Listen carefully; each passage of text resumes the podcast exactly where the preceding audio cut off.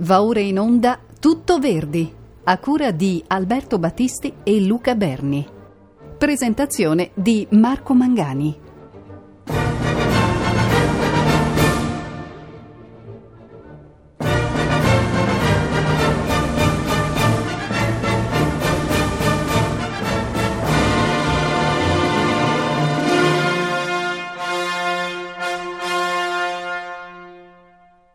E la bella Trinacria, che caliga tra Pachino e Peloro, sopra il golfo che riceve da Euro maggior briga non per Tifeo, ma per nascente solfo, a te si avrebbe li suoi regi ancora nati per me di Carlo e di Ridolfo, se mala signoria, che sempre accora li popoli suggetti, non avesse mosso Palermo a gridar Mora, Mora. Queste parole, affidate da Dante al nipote di Carlo d'Angiò nell'ottavo canto del Paradiso, inquadrano la situazione storica cui fa riferimento la vicenda dei Vespri siciliani di Verdi.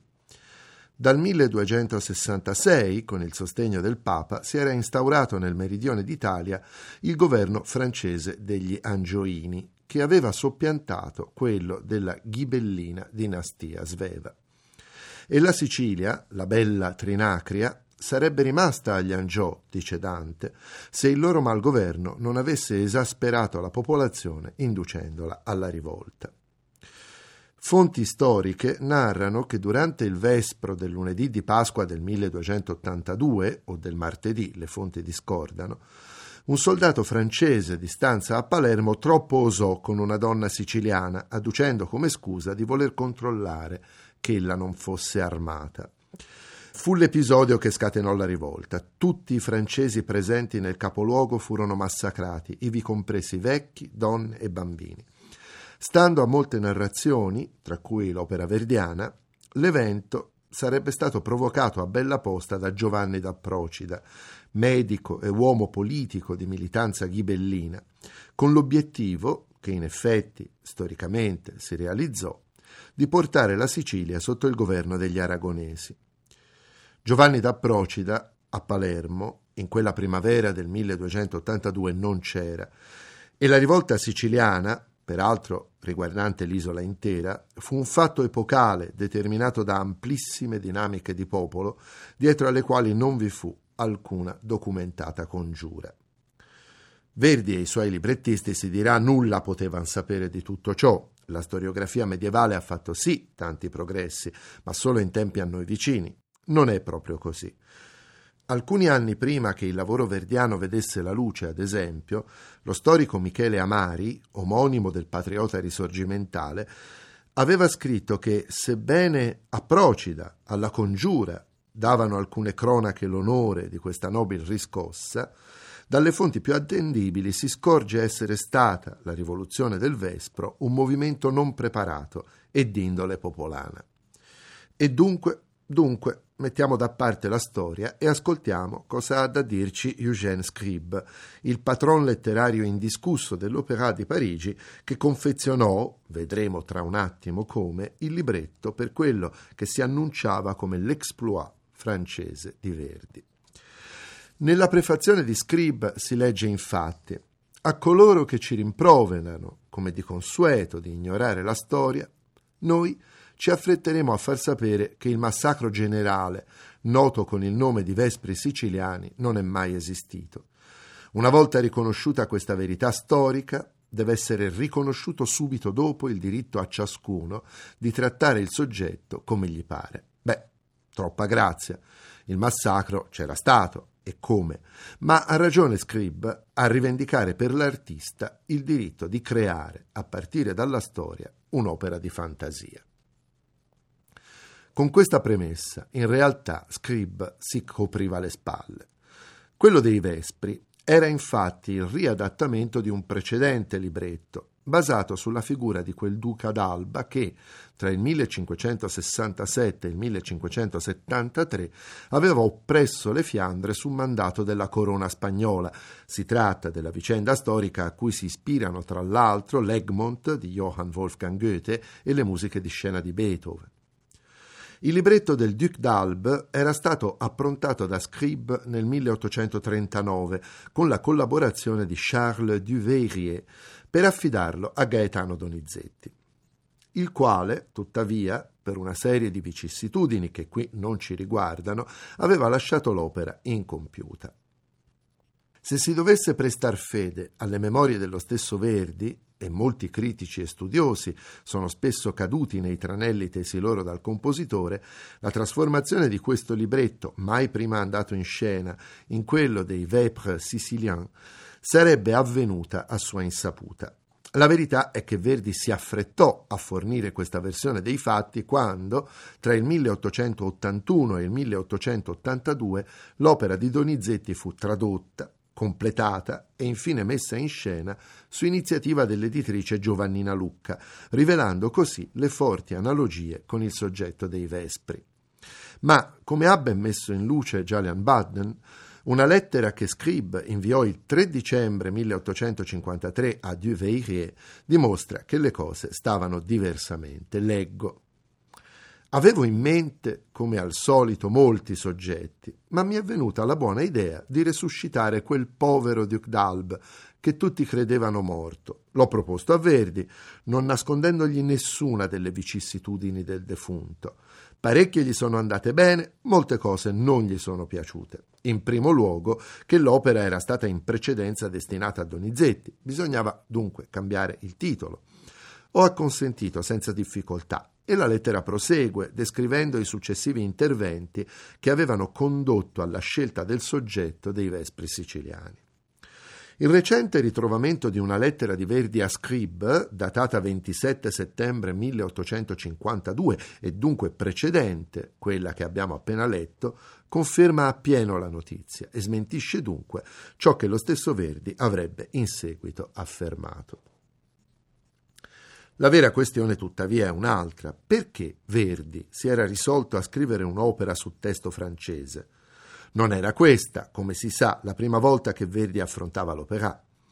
Altri hanno già parlato in una precedente trasmissione dell'adattamento francese dei Lombardi alla prima crociata, andato in scena a Parigi nel 1847 con il titolo di Jérusalem. Ora però la cosa era diversa. Si trattava di scrivere direttamente su testo francese e al tempo stesso di creare ex novo un lavoro che rispondesse alle esigenze stilistiche di un contesto ben diverso da quello nel quale Verdi s'era mosso fino a quel momento. Certamente la decisione di siglare nel febbraio del 1852 un contratto con l'impresario dell'Opéra fu in larga misura il frutto del corteggiamento dell'ambiente parigino. Verdi, come aveva dimostrato la commissione londinese dei Masnadieri, era da tempo una star internazionale. Ma ancora una volta dobbiamo credere solo in parte alla volontà di scindere il contratto con l'Opéra, manifestata più volte dallo stesso Verdi, e alle sue continue espressioni di fastidio nei confronti di Scribe e dell'ambiente della capitale francese. Dopo il successo di Rigoletto e con Trovatore e Traviata in gestazione, pronte a suggellare una fase stilistica tutta incentrata sulla forza drammaturgica della melodia vocale, Verdi sapeva bene che solo l'opera poteva garantirgli i presupposti per iniziare un percorso nuovo. Un percorso volto alla ricerca di una maggiore integrazione tra parola, arte scenica e musica.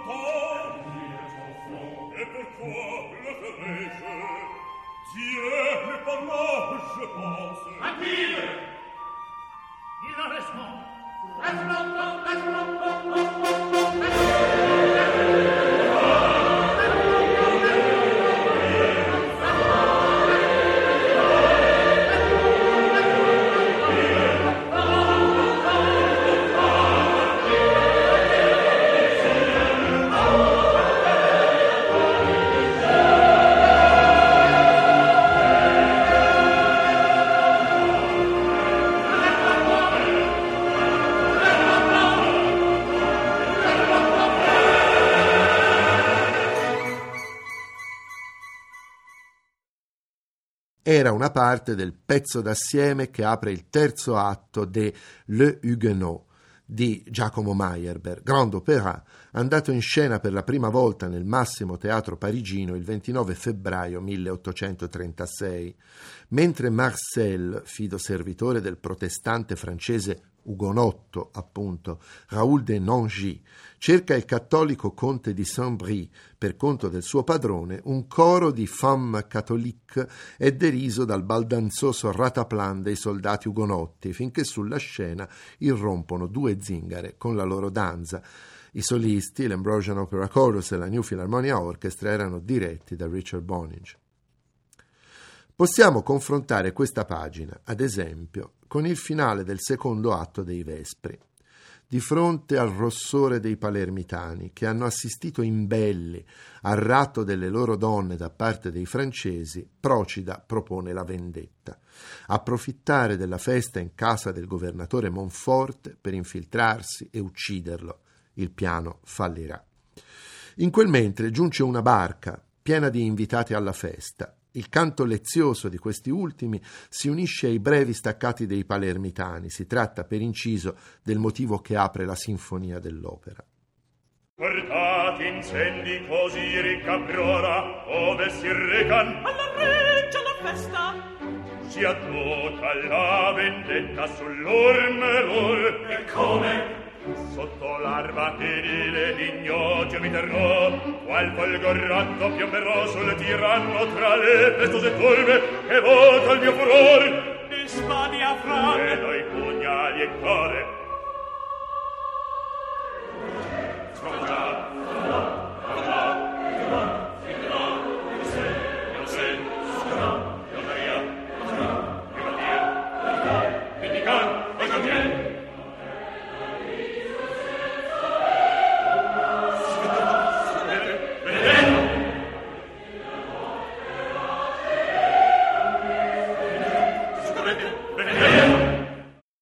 Era un frammento dal finale del secondo atto dei Vespri siciliani, eh, nell'edizione discografica diretta da James Levine alla testa del John Oldies Choir e della New Philharmonia Orchestra.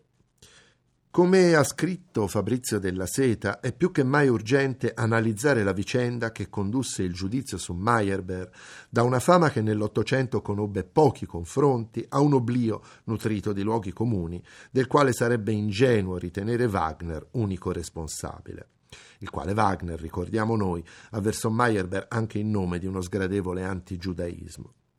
Se si scorre il dibattito sul rinnovamento dell'opera svoltosi nel corso dell'Ottocento in seno alla critica musicale italiana, si vede come il modello sempre più spesso invocato dai modernisti e avversato dai tradizionalisti fosse proprio lui, quel ricco giudeo di Meyerbeer, come ebbe a definirlo, e dunque il problema non era solo di Wagner, un incattivito Francesco Maria Piave, il librettista tradito da Verdi in occasione dei Vespri dell'importanza di Meyerbeer nella definizione di un nuovo tipo di dramma musicale, nel quale sotto la responsabilità di un artista dominante si realizzasse una sintesi inedita tra i diversi linguaggi, Verdi era perfettamente consapevole.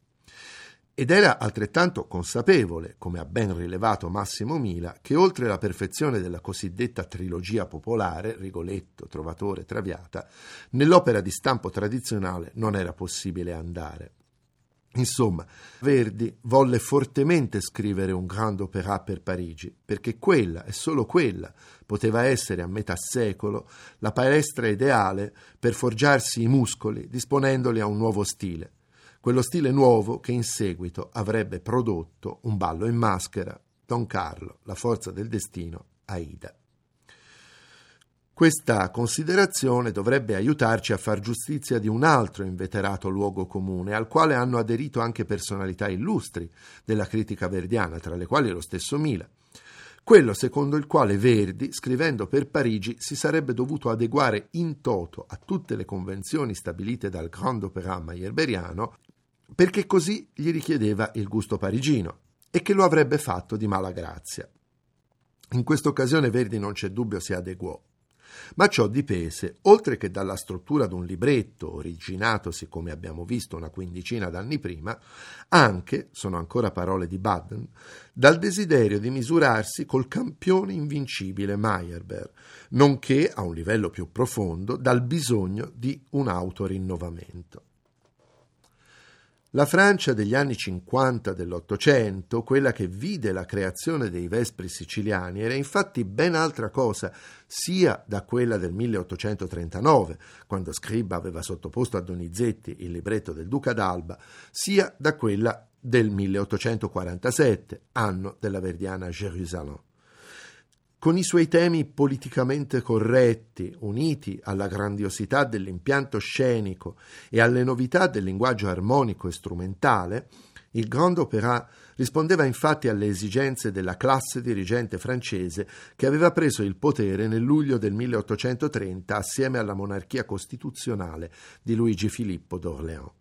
Anzi, come ben aveva capito Wagner in un celebre commento a La Muette de Portici di Aubert, si può dire che l'invenzione del Grand Opéra era stata proprio la scintilla che aveva dato fuoco alle polveri della nuova rivoluzione. Con i moti del 48, tuttavia, la monarchia di luglio era stata spazzata via e con essa il pubblico ideale di quel tipo di spettacolo operistico. Con il colpo di Stato di Napoleone III si era affermato un nuovo tipo di pubblico, che avrebbe ben presto affievolito il proprio consenso nei confronti del teatro maggiore in favore dell'operetta di Offenbach e che comunque decretava regolarmente il fiasco dei nuovi Grand Opéra ancora tagliati secondo il modello di Meyerbeer, tanto che quest'ultimo pensò bene, con l'Étoile du Nord del 1854 di dedicarsi alla commedia adattando un suo vecchio Singspiel. All'opera, dunque, in quegli anni si viveva di repliche, oppure di lavori dall'impianto assai più agile rispetto a quello di un Guglielmo Tell o di un profeta. Citando per l'ennesima volta Julian Baden, le sole regole vincolanti erano che l'opera fosse in francese e che il dialogo fosse interamente musicato.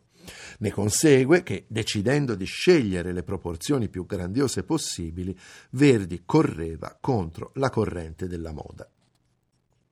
Tra questi elementi di grandiosità c'erano in primis il taglio in cinque atti, il più antico dei vincoli francesi, risalente alla tragédie lyrique dei tempi del Re Sole ma non era più un obbligo così stringente in realtà, neppure prima della caduta di Luigi Filippo. Già nel 1847, adattando il libretto dei Lombardi, Alphonse Royer e Gustave Vaese non vi avevano affatto ottemperato. Verdi però sentirà il bisogno di attenervisi ancora in futuro componendo per l'opera il Don Carlos, il che conferma che non si trattava di adesione a una moda, ma della convinzione che per certi soggetti il format, come usa dire oggi, in cinque atti, per Verdi andava benissimo.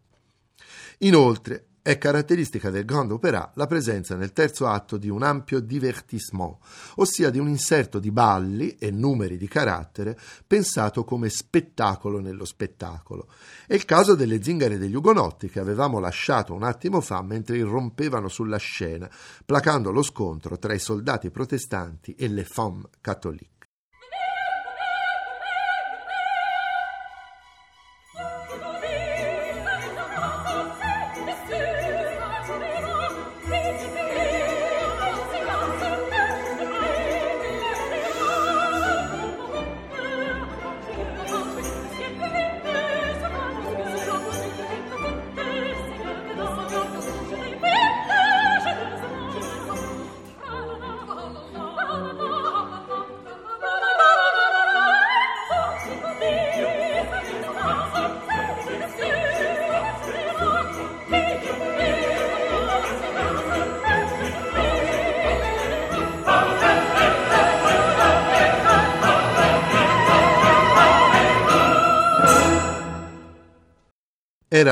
La Ronde bohémienne che prelude al balletto del terzo atto nelle Huguenots di Giacomo Meyerbeer, sempre per la direzione di Richard Boninch. Nel terzo atto dei Vespri siciliani, Scrib prevede un lungo balletto sul soggetto delle quattro stagioni in casa del governatore di Palermo. Verdi lo musica con esiti discontinui, ma a tratti davvero felici. Si segnala in particolare un bellissimo concertino per clarinetto nella primavera. L'esigenza di esotismo, anch'essa tipica del Grand Opéra, e riassunta nel numero mayerberiano che abbiamo appena ascoltato, è invece soddisfatta nel secondo atto dei Vespri, con una tarantella che il compositore sperò fino all'ultimo di sostituire con qualcosa di meno scontato, ma che poi realizzò efficacemente.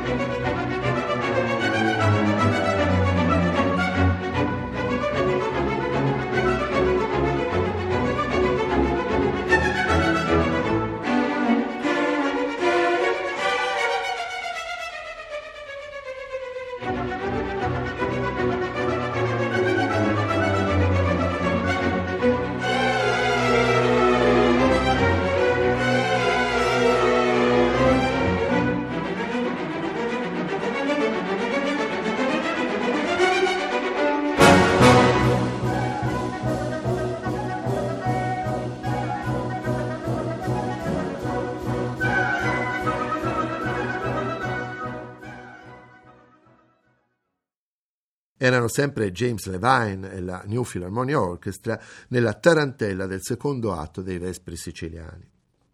La presenza massiccia del coro, come personaggio collettivo a sua volta suddiviso in oppressi e oppressori, è un altro elemento d'obbligo del Grand Opéra.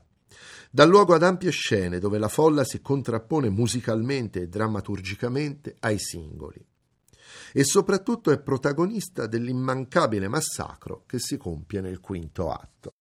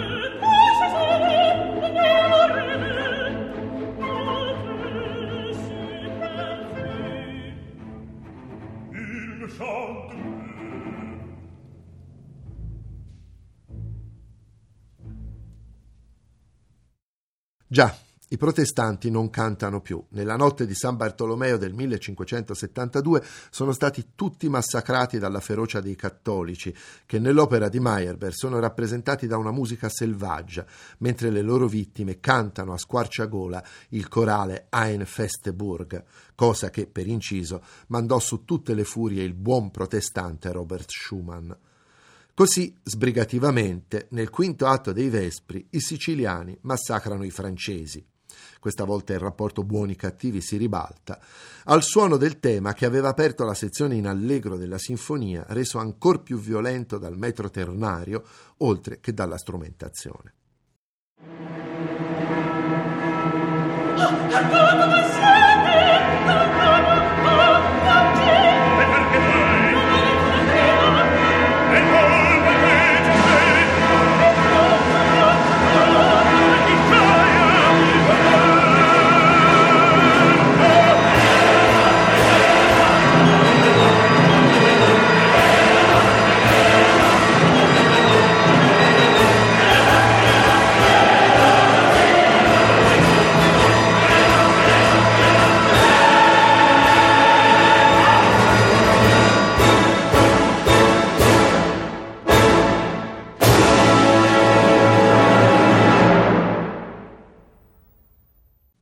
terminano i Vespri siciliani.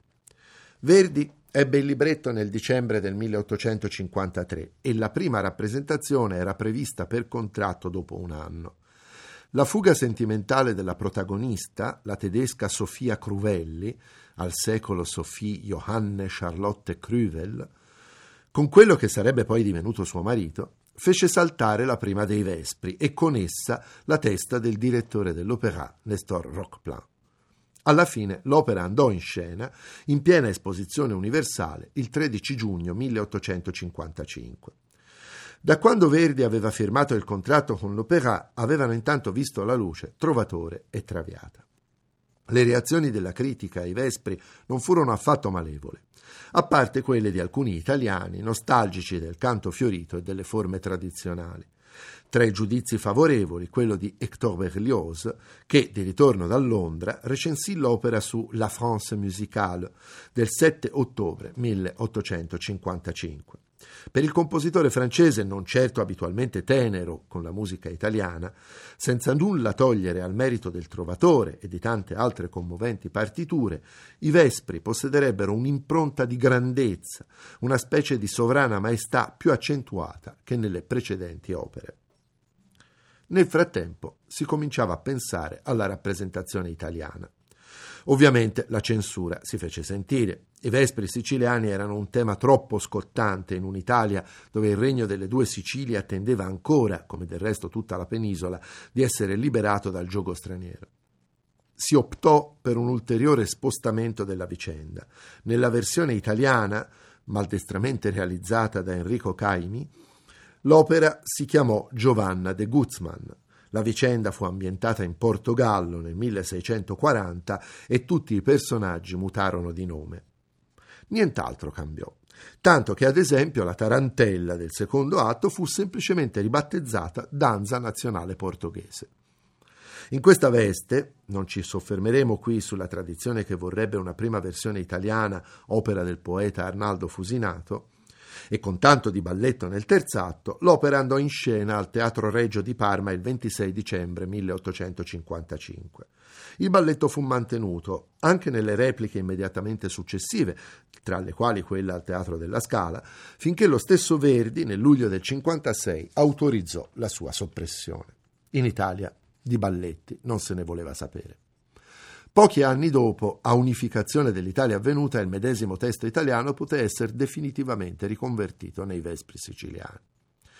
Non divenne opera di repertorio. Se a metà del secolo scorso il quartetto Cetra volle cantare che nel gennaio del 93 da un vecchio palco della Scala si potevano ancora intendere, è solo probabilmente perché il titolo dei Vespri siciliani si prestava meravigliosamente a essere messo in serie rimica con l'Ernani e con i Puritani.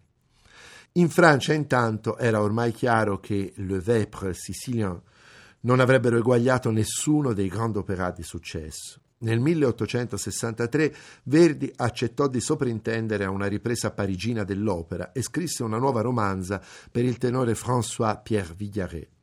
Romanza che nel tempo non si è rivelata fortunata, visto che non è stata pressoché mai riproposta. Dopo il 65 le Vepre scompaiono definitivamente dalla programmazione dei teatri francesi. Certamente per affrontare il genere maierberiano partendo da zero e imprimervi la cifra del capolavoro personale, nel 1855 Verdi non era ancora pronto. Il confronto tra la scena del massacro del suo quinto atto e quella corrispondente degli Ugonotti, ad esempio, è nettamente perdente per Verdi, e ciò per unanime consenso della critica. Tuttavia quest'opera, che non può certo annoverarsi tra i massimi capolavori verdiani, è ben lungi dal rivelarsi quel disastro che, che alcuni vi hanno voluto scorgere. Intanto perché sul piano della scrittura musicale, dell'armonia e della strumentazione presenta elementi di novità estremamente fecondi che fioriranno appieno nei capolavori successivi. E poi perché nella sua discontinuità quest'opera è piena di pagine meravigliose. Tra queste sono senz'altro da annoverare i due duetti tra il governatore Monforte e il suo giovane nemico, ma in realtà figlio Arrigo. Quando il mio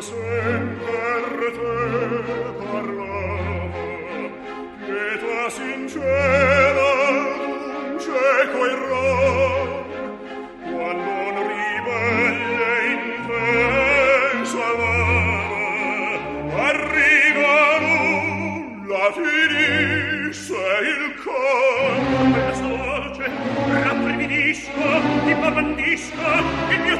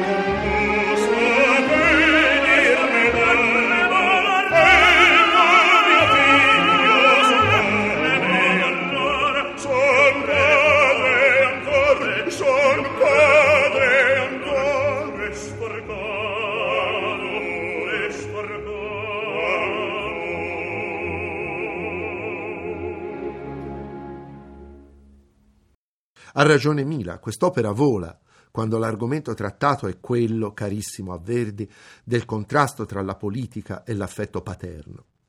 Prova ne sia che un altro momento altissimo è l'aria in braccio alle dovizie, con la quale Monforte, ruolo impersonato da un baritono, apre il terzo atto, esprimendo i profondi sentimenti che nutre per il figlio. Un vuoto immenso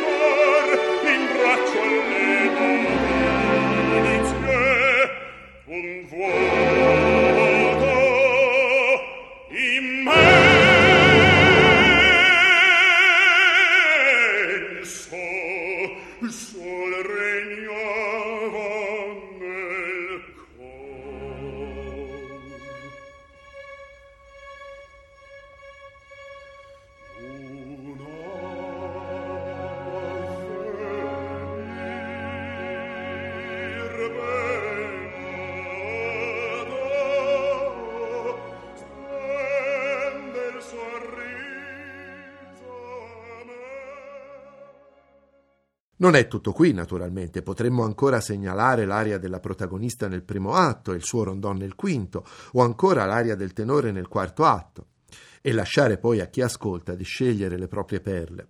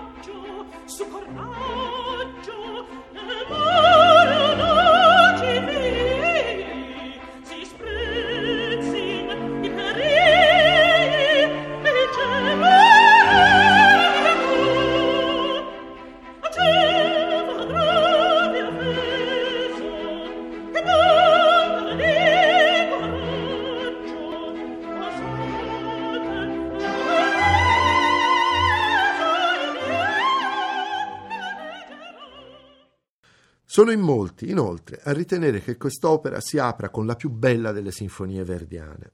È notissima, ma la si sente sempre con grande emozione.